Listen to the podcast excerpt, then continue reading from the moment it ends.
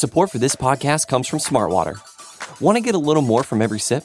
Smartwater Alkaline doesn't just taste crisp and pure, it's loaded with everything you need to perform at your best, whether you're running marathons or boardroom meetings.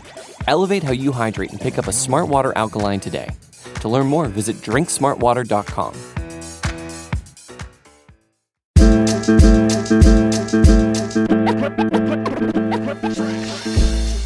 All right, Buffalo Bills fans, welcome to another episode of Breaking Buffalo Rumblings. Anthony Marino, happy to be here with you once again, talking everything Buffalo Bills. And here we are. It is playoff week for the Bills, locking up the two seed after the victory over the Miami Dolphins on Sunday.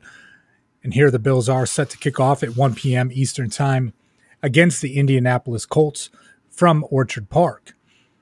You know, you you take a, a, a look back at this season right? I think so much for Bills fans to celebrate, to feel good about the team finishing with a 13 and 3 record, everything coming about with this, and just uh, looking forward to this game. The Bills actually a seven point favorite.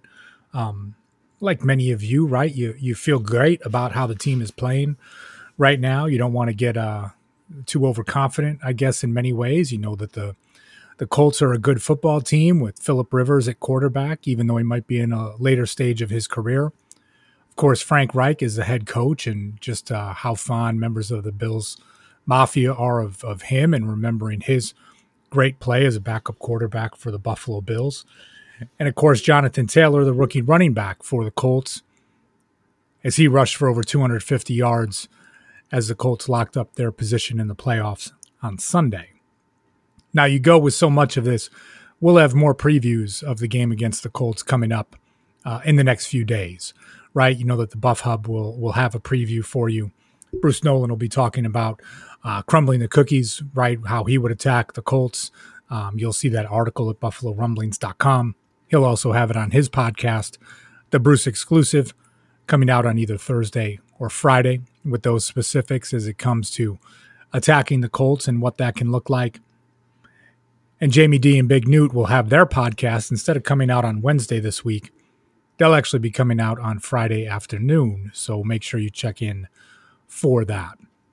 Now, in this episode of Breaking Buffalo Rumblings, really for the most part, right, we're kind of uh, a little bit more news related items, I guess you could say, with certain pieces. I mean, I think you've all probably gotten plenty of info and uh, and time to reflect on the victory over the Dolphins. And really, with this, is looking forward, right? I think there are a few updates um, that that certainly stand out from from this standpoint. You know, as I get started, I think it does make the most sense to bit injury report, um, some which is expected. I'll do a little bit of speculating here. I try not to do too much of that, but I think as it relates to this, I've got some thoughts, and of course, I'm always curious to get your feedback too. Now, you go through with this, you take a look at the Bills injury report. Now, I'm recording this on Tuesday night. So this is from Tuesday. Um, and it's noted, right? It comes from the Bills. On Tuesday, the Bills conducted a walkthrough practice. So not a traditional practice, but here's what you you have.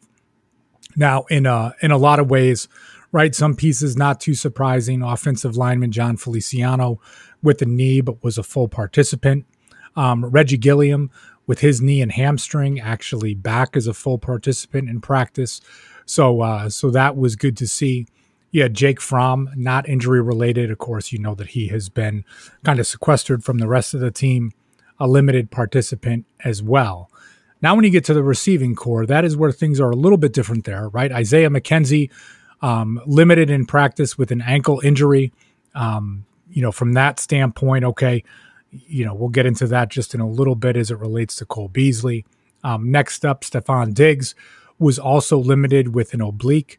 Uh, again, as I look at both of these, how these guys finished in their time on the field on Sunday against the Dolphins, um, I don't have any concerns as you you talk about any of those. Right? It might just be precautionary from from one standpoint or this and that. I mean, you would have to I, I mean, you need Buffalo PD to get Stefon Diggs off the field on Saturday against the Colts. So I'm not really concerned with either of those. The one area of concern that I do have, Cole Beasley was a do not practice. And, you know, as we take a look at all of this, again, a short week for the Buffalo Bills with the game on Saturday. a 1 p.m. kickoff again. You know, Beasley last week, right after the injury in the Patriots game, head coach Sean McDermott had said that he is week to week. So when he calls someone week to week, right, there was pretty much, at least for me, like, okay, there's no chance he's playing against the Dolphins. And I was hopeful when things would come about with uh, the injury report today or hearing from Sean McDermott yesterday that there would be more of a designation for Beasley going from week to week to day to day. And he's still being listed as week to week. And, you know, trying to read in between the lines here just a little bit from past McDermott press conferences and the way he talks um, and then seeing the do not practice here on Tuesday, you know, for me, that was, well, when I say a little bit of a red flag, right, just in me feeling less optimistic that Beasley will be playing on Saturday. Now, of course, that can change, right? When you think of uh, the next couple of days, it could be precautionary as well, or we don't have a ton of details as it relates to the injury, exactly what it is related to his knee. Um, so I'll be in a little bit of wait and see mode, but I, I think if I'm preparing myself mentally as I take a look at this, um, Isaiah McKenzie will be starting in the slot for the Buffalo Bills on Saturday, which goes back to, uh, again, you talk about an ankle injury for McKenzie, hoping that it is nothing big. Um, I'll be checking Banged Up Bills on Twitter to see what kind of additional insight he might have in the coming days. Um, and certainly with the return of John Brown last week against the Miami Dolphins, you, you at least feel, I feel, a little bit more comfortable if for, by some chance Beasley cannot play against the Colts, that McKenzie can fill in with that role. And again, still having Diggs and Brown on the field puts the Buffalo Bills passing game in a great situation. Um, something worth monitoring. Again, Cole Beasley is such an integral part of the Buffalo Bills offense this season. So reliable um, as he remains week to week. Uh, again, right? You you want him to be on the field, but you want him to be healthy. If that means he has to win, uh, miss the Colts game, obviously, hopefully, it's a win for the Buffalo Bills that he could be back for the following weekend in the playoffs. Um, kind of along those same lines as I transition here, just a little bit. You know, one thing that that truly starts to happen this time of year as you see the head coaching changes um, in place across the NFL.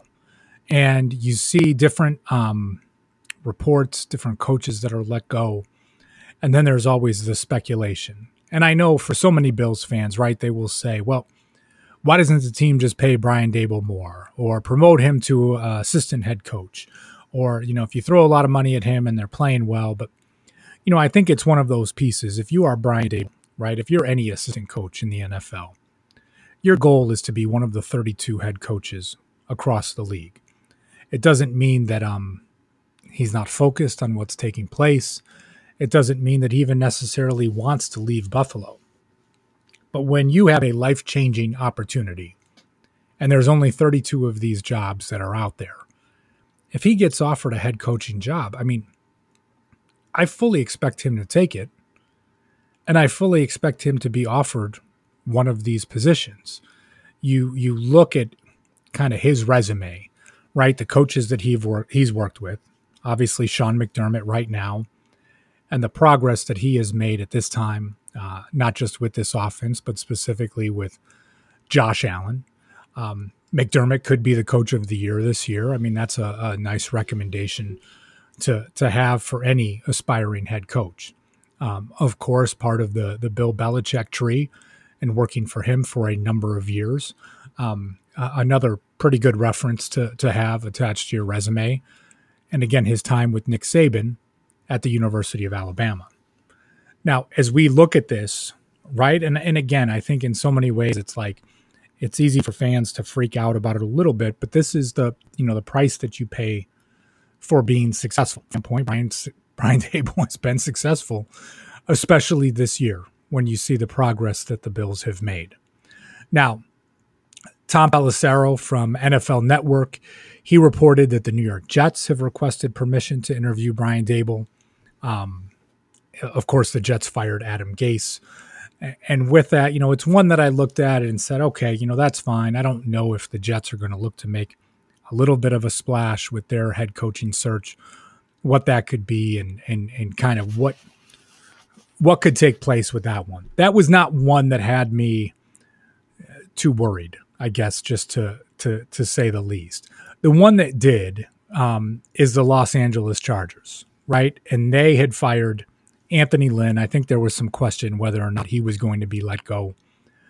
You know, four straight wins to end the season to bring back some continuity with Justin Herbert, maybe needing to make some changes to his staff, right? Maybe a game situation uh, assistant coach, uh, as it seemed to be an area where they truly struggled um, late in games earlier in the year.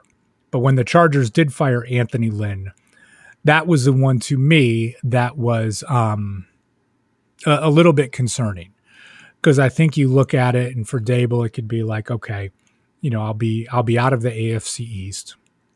You have a quarterback established, and a Justin Herbert, right? Versus going to maybe the Jets, where is it going to be Sam Darnold? Are they going to take someone at number two? Um, you you have more of a proven commodity right, with Herbert at quarterback. Um, uh, I don't know how much of a relationship he has with the general manager of the Chargers, who is Tom Telesco. Um, they both went to the same high school, St. Francis, um, in the Buffalo area. So, from that standpoint, you're just thinking to yourself, okay, uh, that's a little bit of a, again, not knowing if they have that personal type of relationship, but a few things lining up there that then when the Chargers really requested that interview that you start to think to yourself like okay this is this is where i can see it going down that road and and again as we talk about it right this is not one of those things like i am not saying that i don't want brian i mean sure do i want brian Daboll to stay as the offensive coordinator of course i do all bills fans do but if you have head coaches that have the opportunity or assistant coaches that have the opportunity to get head coaching jobs it's something that has to take place. It has to take place. And I think as you look at some of these other jobs that are out there, whether it be the Panthers, the Houston Texans, uh, the Jacksonville Jaguars, you know, once you start to see if there is that formal request for an interview, I imagine Daboll will be on most everyone's list. And I do imagine that he is going to get offered one of these jobs. It'll be interesting to see what Sean McDermott and Brandon Beane decide to do if they promote from within, if they look at some external options. But I would certainly say this it is an attractive position to be in when you look at the weapons that the Buffalo Bills have, when you look at Josh Allen at quarterback, and really, uh, you know, on the flip side, right, when you look at what the Buffalo Bills defense is doing in the second half of the season, that is truly um, a fantastic thing as well. So, you know, when we go through with all of it, it's something certainly worth monitoring. Um, I think when you hear the the press conferences, you know, you've got Brian Daboll. He is focused on the task at hand, and uh, uh, again, but it will be interesting to monitor and see what happens there. Now, my last piece as I go through with this, right? I mean, many can argue that the Bills are the hottest team in the NFL, and I got a, a question from a friend the other day and he's like, "What are what are your expectations right now when it comes to the playoffs? Like, are you just happy to be there? Is it you know you got to win a game and then you'll be satisfied? Like, what is it? What does it look like?" And for me, I think when you take a look at this season and you talk about everything, you look at the success of the team. It's easy for me to say that it is Super Bowl or bust for the Bills and I don't want to sound overly dramatic when you say something like that. But for myself, I think for a lot of fans, that's the expectation, right? It's not just about, well, they beat the Colts and then they lost in the next round. Like if this if this ends in anything other than a Super Bowl victory, there will be disappointment from Bills Mafia, myself included. And again, I don't say it in like a disappointment of when you used to think about what that would mean to us as fans in the past, where you're, you know, immediately rushing to do mock drafts or talking about coaching changes or scouring the wire for free agents and seeing what can take place here. But now it's just the expectation. And you guys know I talked about this on the podcast before, right? You take a look at things, you talk about this team, you're not just waiting for the other shoe to drop right? you're waiting for this team to continue to have that success. And heck, we have certainly seen it over this last month. When you talk about the victories in prime time, convincing victories over the Steelers, the Broncos, the Patriots, even I forgot the game against the 49ers. And then an absolute hammering of the Miami Dolphins. So as you come into the playoffs, right, confidence among the fan base is sky high. And again, like I'm not being overly dramatic here when I say it's about winning the Super Bowl, but that's what it is. Like right now, that is the expectation. And I think for every fan out there, everyone associated with the team, it's not like if they get to the AFC championship game and lose to the Chiefs that it's just going to be like, okay, well, it was great. Like, no, you're going to be disappointed that you didn't get to the Super Bowl. If you win the AFC championship game and make it to the Super Bowl, the expectation is that you'll win. Just like the game this weekend against the Colts, that's the expectation and the weekends to follow. So I think when you go through with it, you know, it's kind of that question and it's progressed throughout the year right? Early in the season, you'd hear on other podcasts, even this podcast, right? WGR, other outlets, just people talking about, well, you know, you've got to win a playoff game for this season to be a success. And it's just like, listen, man, winning one playoff game does not justify the season as success. If the Bills beat the Texans last year and then lost the following week in the playoffs, like would we have considered it a success because they won a playoff game? I don't think so, right? I think we would have been disappointed that they didn't win the next game. Now, expectations last year and expectations this year are a little bit different. But right now, when you're coming off of 13 and 3, you go through with this. And yeah, the expectation is that you're going to win each game. And I talked about that a couple weeks ago on the pod, right? When you mentioned like letting go of the past, not waiting for the other shoe to drop, not feeling that it just has to be of like that stranglehold on the teams from the 90s. In a weird way, man, just, you know, what a difference a few weeks can make. But right when you think about the game against the Arizona Cardinals to where things are today, and just like, okay, the Bills are a real contender for the Super Bowl. And not just a contender in like in our own heads or amongst the Buffalo Bills fans, but it's a team on everyone's radar. And this is where we're at right? This is where we're at, but it has to start with the Indianapolis Colts on Saturday. And the Bills need to get that first victory, right? Whatever cliche you want to have. Trust the process, respect the process, one game at a time, any given Sunday, any of those pieces that come about. But that's really where things are at, right? It's really where things are at right now. So you go through with all of these pieces. It is just um, it's just a great position to be in. It really is. It really is. Now, as we go through with a couple of different pieces, at least at the time of recording this, it does look like there's a, a little bit of breaking news as it relates to the Hall of Fame finalists. Um, at least what I'm seeing from our Matt Warren here. So I apologize as I'm I'm kind of getting this in in real time, right? But as you go through with a lot of these pieces, right, it is it is not um, it is not looking so good for Steve Tasker or Cornelius Bennett. Um, they are not advancing to the finalists for the Pro Football Hall of Fame. Um, a couple of weeks ago, we talked about Steve Tasker really needing to be one of those finalists, it being long overdue for him to get into the Hall of Fame. And as I go through with this now, just kind of digesting it in real time, I'm certainly disappointed. I got to be quite honest. I'm disappointed that he's not even a finalist for it because I do think it's one of those where you just, it, if you're not going to recognize special teams, that is um, truly disappointing. So apologies. That's not something I was planning on on speaking with you all about today, and it just popped on my screen as we were going through with this. So as we go forward with this, I just thought that was something worth sharing. But um, again, like everyone, I can't wait till Saturday, 1 p.m. kickoff. It's great that there will be fans in the stands. Um, I know Jay Spence the King will be there. Our John Boccacino will be there in attendance, and they'll be having some firsthand reports, I think, for uh, everyone at BuffaloRumblings.com, which is pretty fantastic. So, uh, again, I appreciate you guys tuning in. Thank you always for uh, subscribing to our podcast here at BuffaloRumblings.com. Uh, make sure you check everything out that we have, right? Circling the Wagons, the Code of Conduct, the Mafia Mavens, Buffalo Rumblings Q&A, Billieve, Jamie D and Big Newt, the Buff Hub, the Bruce exclusive. Um, we've got you covered seven days a week. So always appreciate you guys tuning in. And as always, go Bills.